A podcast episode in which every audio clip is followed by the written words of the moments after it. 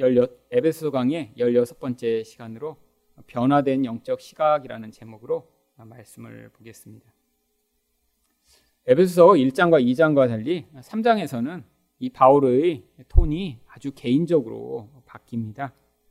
내가 이렇게 갇혀 있는 이유가 무엇인지, 또 내가 이렇게 소명을 받은 것이 무엇을 위한 것인지 에베소 성도들에게 이야기를 하며 아주 개인적인 차원의 이야기들을 하고 있습니다. 바울이 이렇게 말씀 가운데 개인적인 톤으로 톤을 바꾸어 이야기하는 두 가지 이유가 있습니다. 첫 번째는 바로 이 편지를 받는 에베소 성도들을 향해 나의 사명이 너희와 같은 이런 이방인들을 향한 사도로서의 그런 사명이 있기 때문에 내가 이렇게 지금 그 사명을 이루고 있다라는 것을 확신시키고자 하는 것입니다.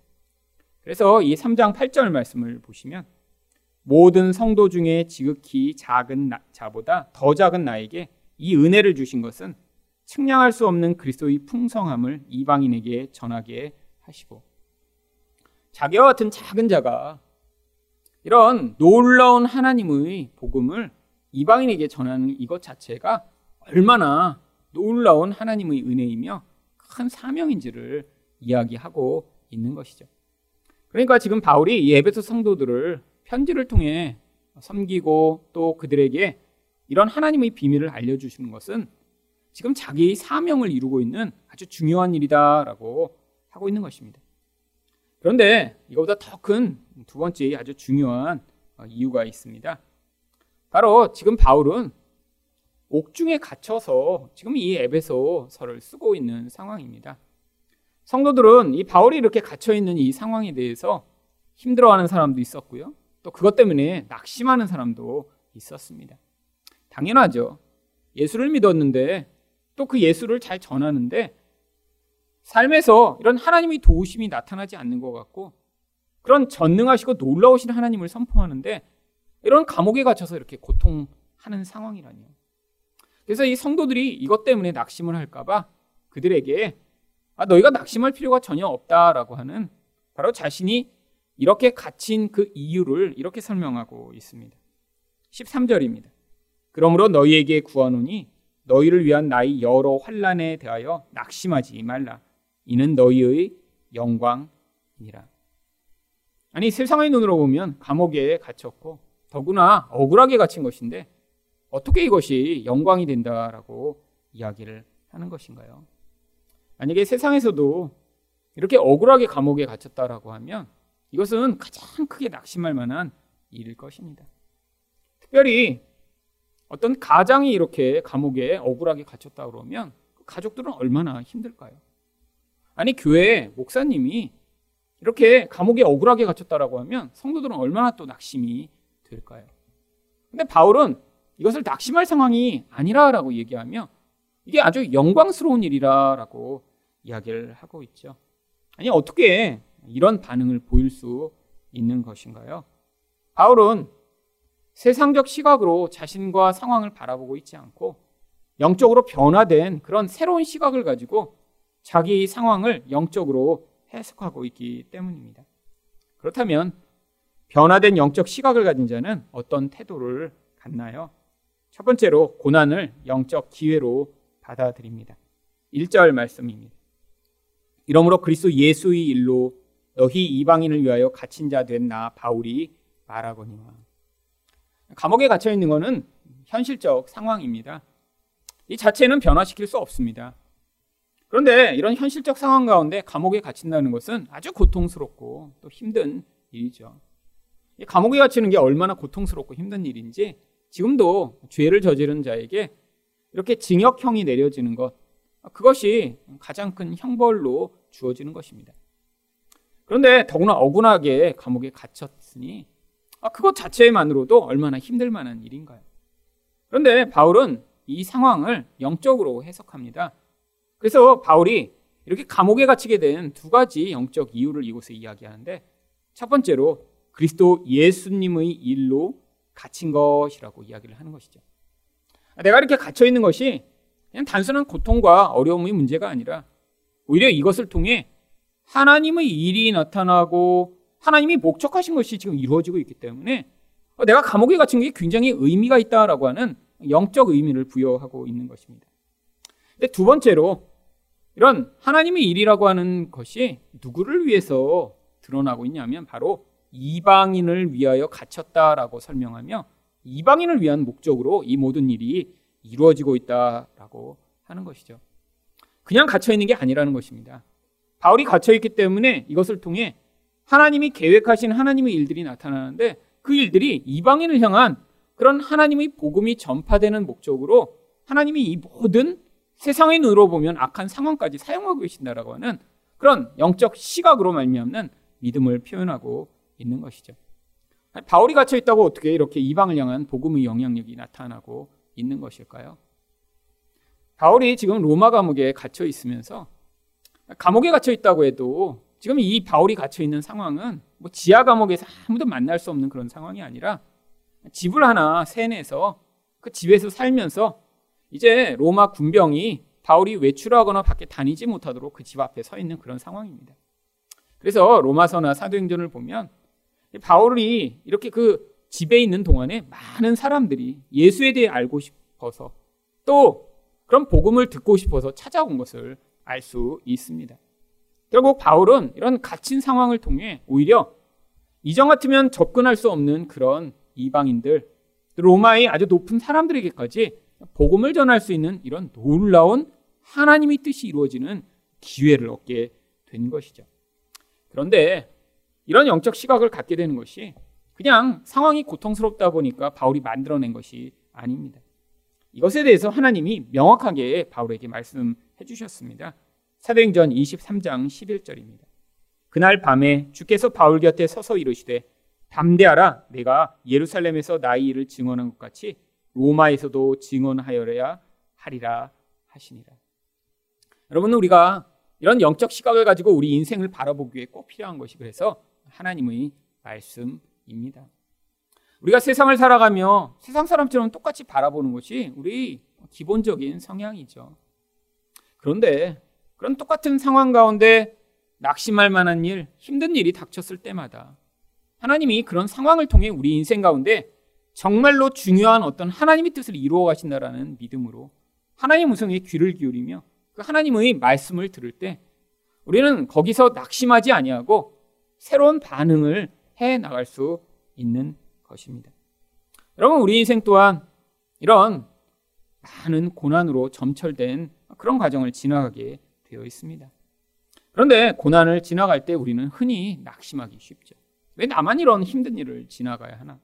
왜 나에게만 이런 어려운 일들이 생기나? 근데 고난이 가져오는 가장 큰 유익은 무엇이냐면 바로 고난이라는 것 자체가 내 힘과 내 능력과 내가 가진 무엇으로 해결할 수 없는 상황이기 때문에 고난으로 여겨지는 것이죠. 그런데 바로 내가 할 수 없는 바로 그 상황이 우리에게는 자기 부인을 배우게 되는 가장 중요한 훈련장인 것입니다. 하나님이 이스라엘 백성을 40년 동안이나 광야에 집어넣으셨던 것도 바로 거기서는 그들이 과거에 알고 있던 지식과 힘과 그런 능력으로는 스스로 살아남을 수 없는 그런 환경이었기 때문이죠. 그래서 그들에게 그 과정이 바로 옛 사람들이 죽임을 당하는 그런 과정이었던 것입니다.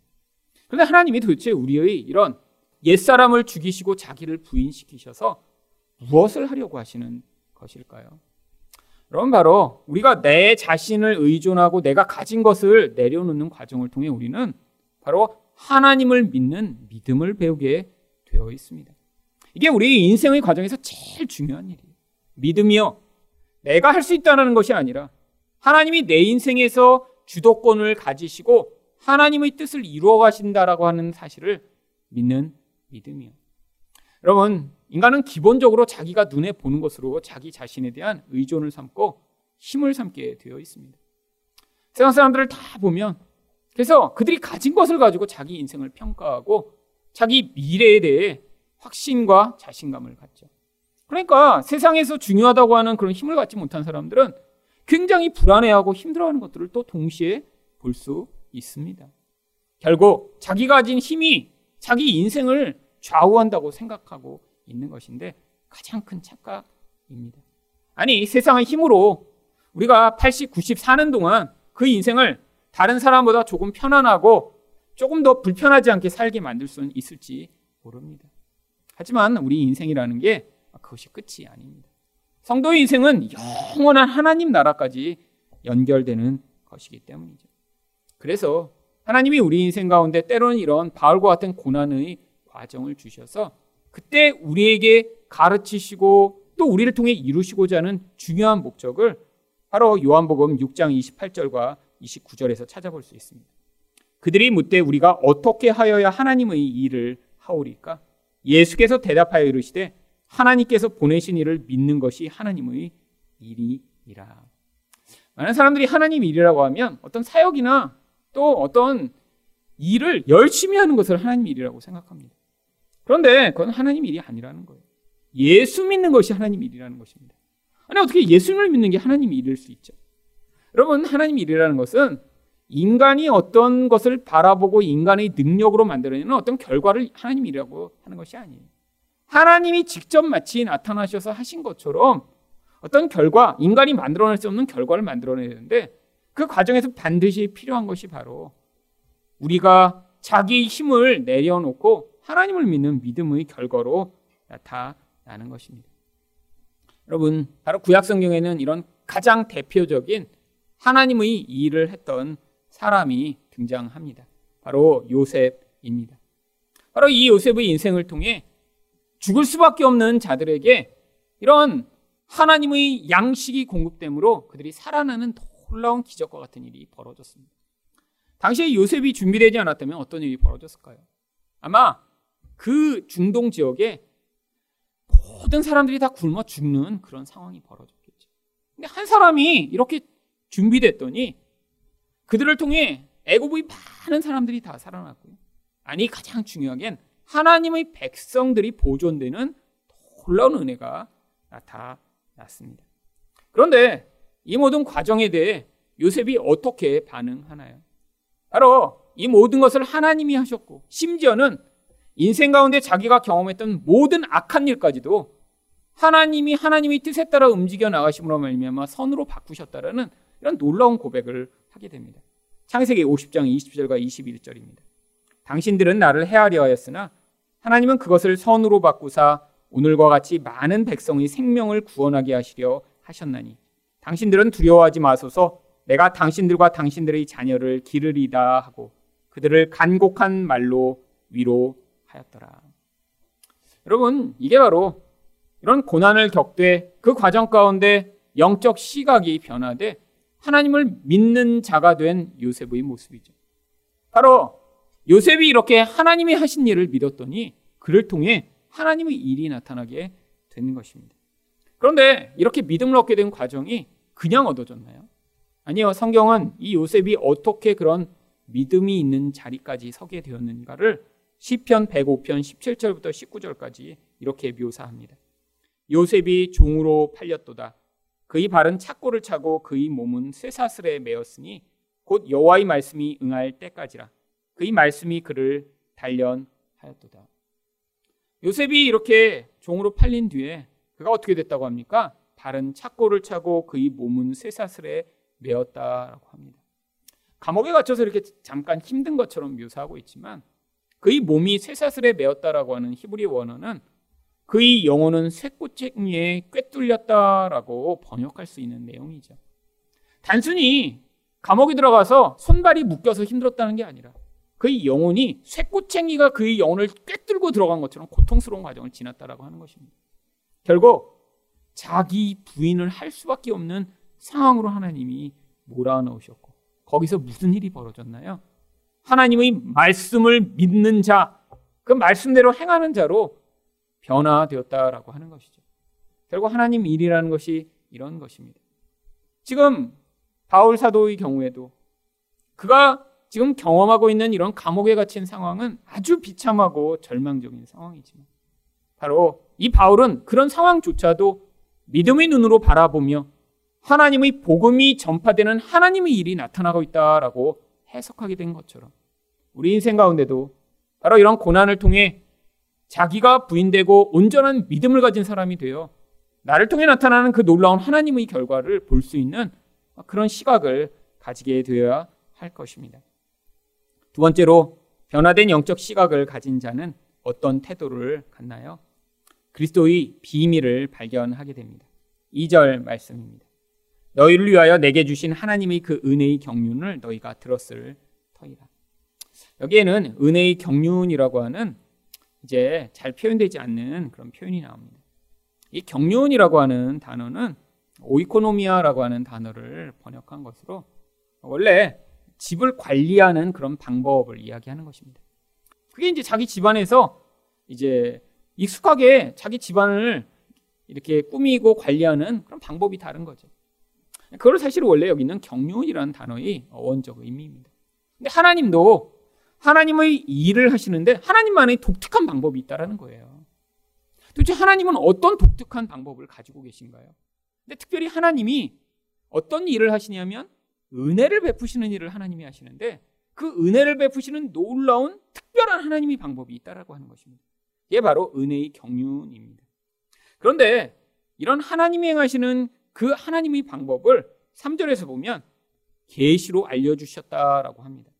곧 계시로 내게 비밀을 알게 하신 것은 내가 먼저 간단히 기록함과 같으니 이제까지는 하나님이 일하시는 방법에 대해 하나님이 안 알려 주셨대요. 그래서 그것이 비밀이었습니다. 여기서 이 비밀은 단순한 뭐 남들이 알지 못하게 숨긴 비밀이 아니라 비밀보다는 신비라고 번역되어야 하는 단어입니다. 영어로는 그래서 미스테리라고 번역하고 있는 단어죠. 근데 미스테리가 뭔가요? 남이 알려주기 전에는 봐도 알지 못하는 것을 미스테리라고 합니다. 나만 알고 있어요. 근데 누군가한테 이게 무슨 뜻인지 알려주게 되면 그제서야 알 수 있는 것. 그래서 계시가 꼭 필요한 거예요. 하나님이 어떤 일을 하시는데 하나님의 방법을 우리는 봐도 어 이게 하나님이 하신 거야? 모르겠는데? 라고 전혀 깨닫지 못하니까 하나님이 계시라는 통로를 통해서 이게 무엇이다라고 말씀으로 알려주신 것이죠. 근데 그 바로 하나님이 일하시는 방법의 핵심인 그 내용을 이제 4절에서 이렇게 이야기합니다. 그것을 읽으면 내가 그리스도의 비밀을 깨달은 것을 너희가 알 수 있으리라. 여러분, 하나님이 행하시는 놀라운 방법, 그 비밀이 뭐라고요? 그리스도라고요. 그래서 그리스도의 비밀이라고 하는 것입니다. 바울 사도가 깨달은 하나님이 이렇게 일하시는구나라는 것을 뭘로 깨달은 거예요? 예수 그리스도를 통해 하나님이 보이신 그 모습을 통해 알게 된 것입니다. 예수 그리스도를 통해 어떤 것들을 가르쳐 주신 것인가요? 바로 예수 그리스도의 삶과 사역과 죽음과 부활을 통해 하나님이 이 세상에서는 일어나지 않는 아니 사람들은 그래서 받아들일 수 없는 방법으로 일해 나가신다라는 것을 이 바울은 깨달아 알게 된 거예요. 예수를 믿기 전에 바울은 어떤 방식으로 하나님 일을 하려고 했습니까? 예수 믿는 사람들을 잡아 죽이고 그들을 핍박하고 박해하는 방법으로 하나님 일을 하려고 했어요. 무엇이죠? 나와 다른 자를 처단하고 힘으로 그들을 억누르며 내가 기회만 된다면 그들을 심지어 죽이기까지 해서 나의 힘과 영향력을 확장하는 방법으로 하나님 일을 하려고 했죠. 근데 그게 어떤 일이었나요? 하나님을 대적하는 가장 대표적인 일이 되어버렸습니다. 결국 세상의 일이 다 그런 거예요. 내 힘과 내 뜻과 내 생각대로 그것을 나의 힘을 가지고 이루려고 하는 그 방법이 아니라 예수님은 어떤 방법으로 하나님의 뜻을 이루셨죠? 하나님 뜻에 자신을 복종시켜 세상 사람들이 보기에는 아니 죄수야? 아니 도대체 어떻게 사람들의 구세주로 온 자가 십자가에 매달려 죽을 수 있어? 라고 하는 그런 조롱과 비난을 받으며 내가 하나님의 아들이거든 십자가에서 내려와 너를 구원해봐라 라고 하는 그 조롱을 받으며 십자가에서 매달려 죽으셨는데 바로 그 십자가의 죽음의 방법이 우리 모두를 구원하는 놀라운 구원의 능력이 된 바로 이것을 발견하게 된 것입니다. 바울은 깨달은 거예요. 아, 하나님이 일하시는 방법이 이 인간이 일하는 방법, 세상에서 통용되는 방법과 얼마나 다른 것인가라는 것을 깨달아 알며 그 놀라운 것이 비밀이었구나라고 감탄을 하게 된 것이죠. 여러분, 바울은 이 비밀을 깨달았기 때문에 남과 다른 반응을 할 수 있었던 것입니다. 여러분, 이렇게 하나님 일을 열심히 하는데 인생 가운데 아, 자꾸 원하지 않는 나쁜 일이 벌어진다고 생각해 보세요. 그럼 세상 사람들은 어떻게 생각할까요? 아유, 네가 뭔가 잘못됐으니까 그렇지. 네가 하나님 뜻이랑 지금 일치하지 않으니까 그런 거지. 뭔가 더 열심을 내야지만 그런 일이 벌어지지 않을까? 세상 사람들 그렇게 얘기하겠죠. 근데 바울은 지금 감옥에 갇혔어요. 남들이 볼 땐 하나님 일을 열심히 하다가 뭔가 지금 문제가 생긴 것 같은 상황입니다. 그런데 거기서 뭐라고 고백해요? 난 예수 그리스도의 비밀을 깨달았어. 그러니까 내 인생에서도 뭐가 잘 되고 문제가 해결되고 아니 내가 더 높아지고 유명해지는 것이 내가 지금 잘 되는 게 아니라 예수 그리스도처럼 이런 낮아진 자리로 가게 되며 부끄러운 자리로 가게 되며 어떻게 보면 모든 일이 안 되는 것처럼 보이는 이 상황을 통해 하나님은 내 안에서 가장 놀라운 그리스도의 영광과 능력을 보여주신다라고 고백을 하고 있는 것입니다. 여러분, 복음이라는 것은 쉽지 않은 거예요. 세상이 가는 길과 반대의 길을 가야 되는 거죠. 많은 사람들이 거기에 환호하고 거기에 소리를 지르며 그게 맞다라고 주장할수록 그 넓은 길이 오히려 궁극적으로는 잘못된 길일 가능성이 높습니다. 바로 바울이 그걸 깨달은 거예요. 예수를 위해 헌신했지만 인생에서 여러분 감옥이 그 인생에 찾아오고 예수를 위해 헌신했더니 사도 바울의 마지막 끝은 어떻게 끝나나요? 목이 잘려 죽는 것으로 그 인생이 끝나버립니다.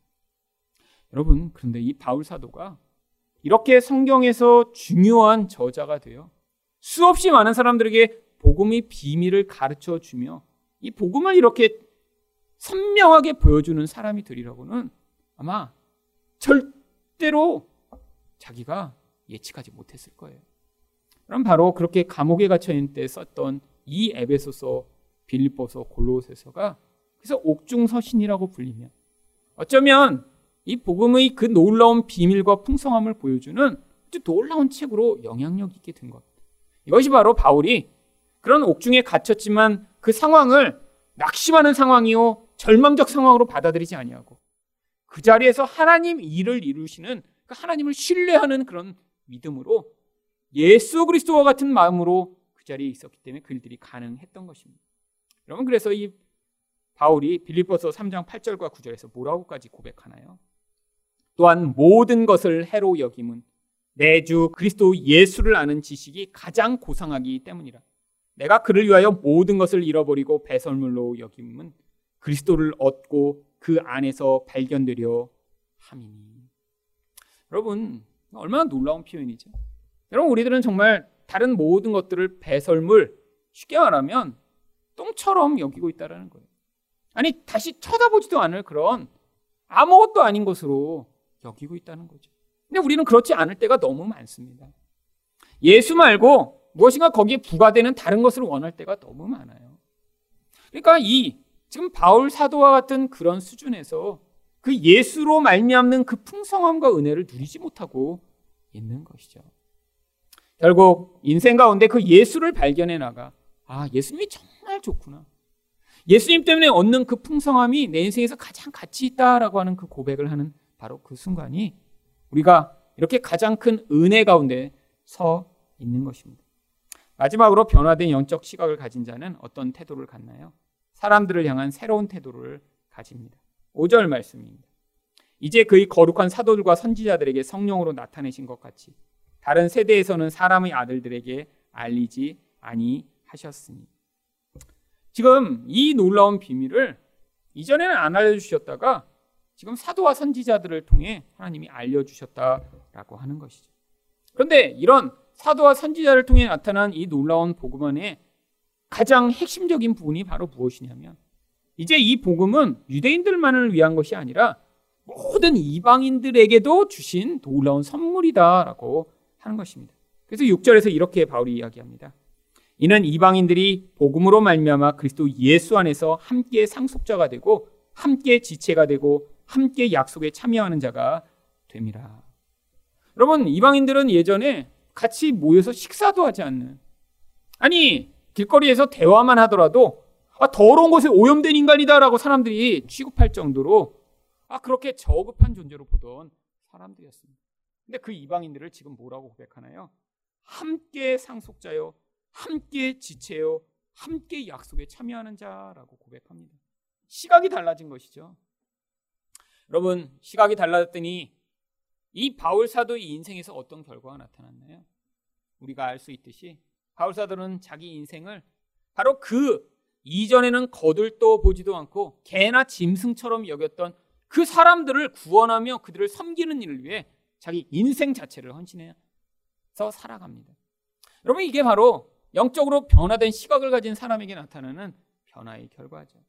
그래서 바로 이 에베소 성도들과 마지막으로 만나 그들과 인사하며 헤어질 때 이 바울이 사도행전 20장 24절에서 이렇게 이야기를 했습니다.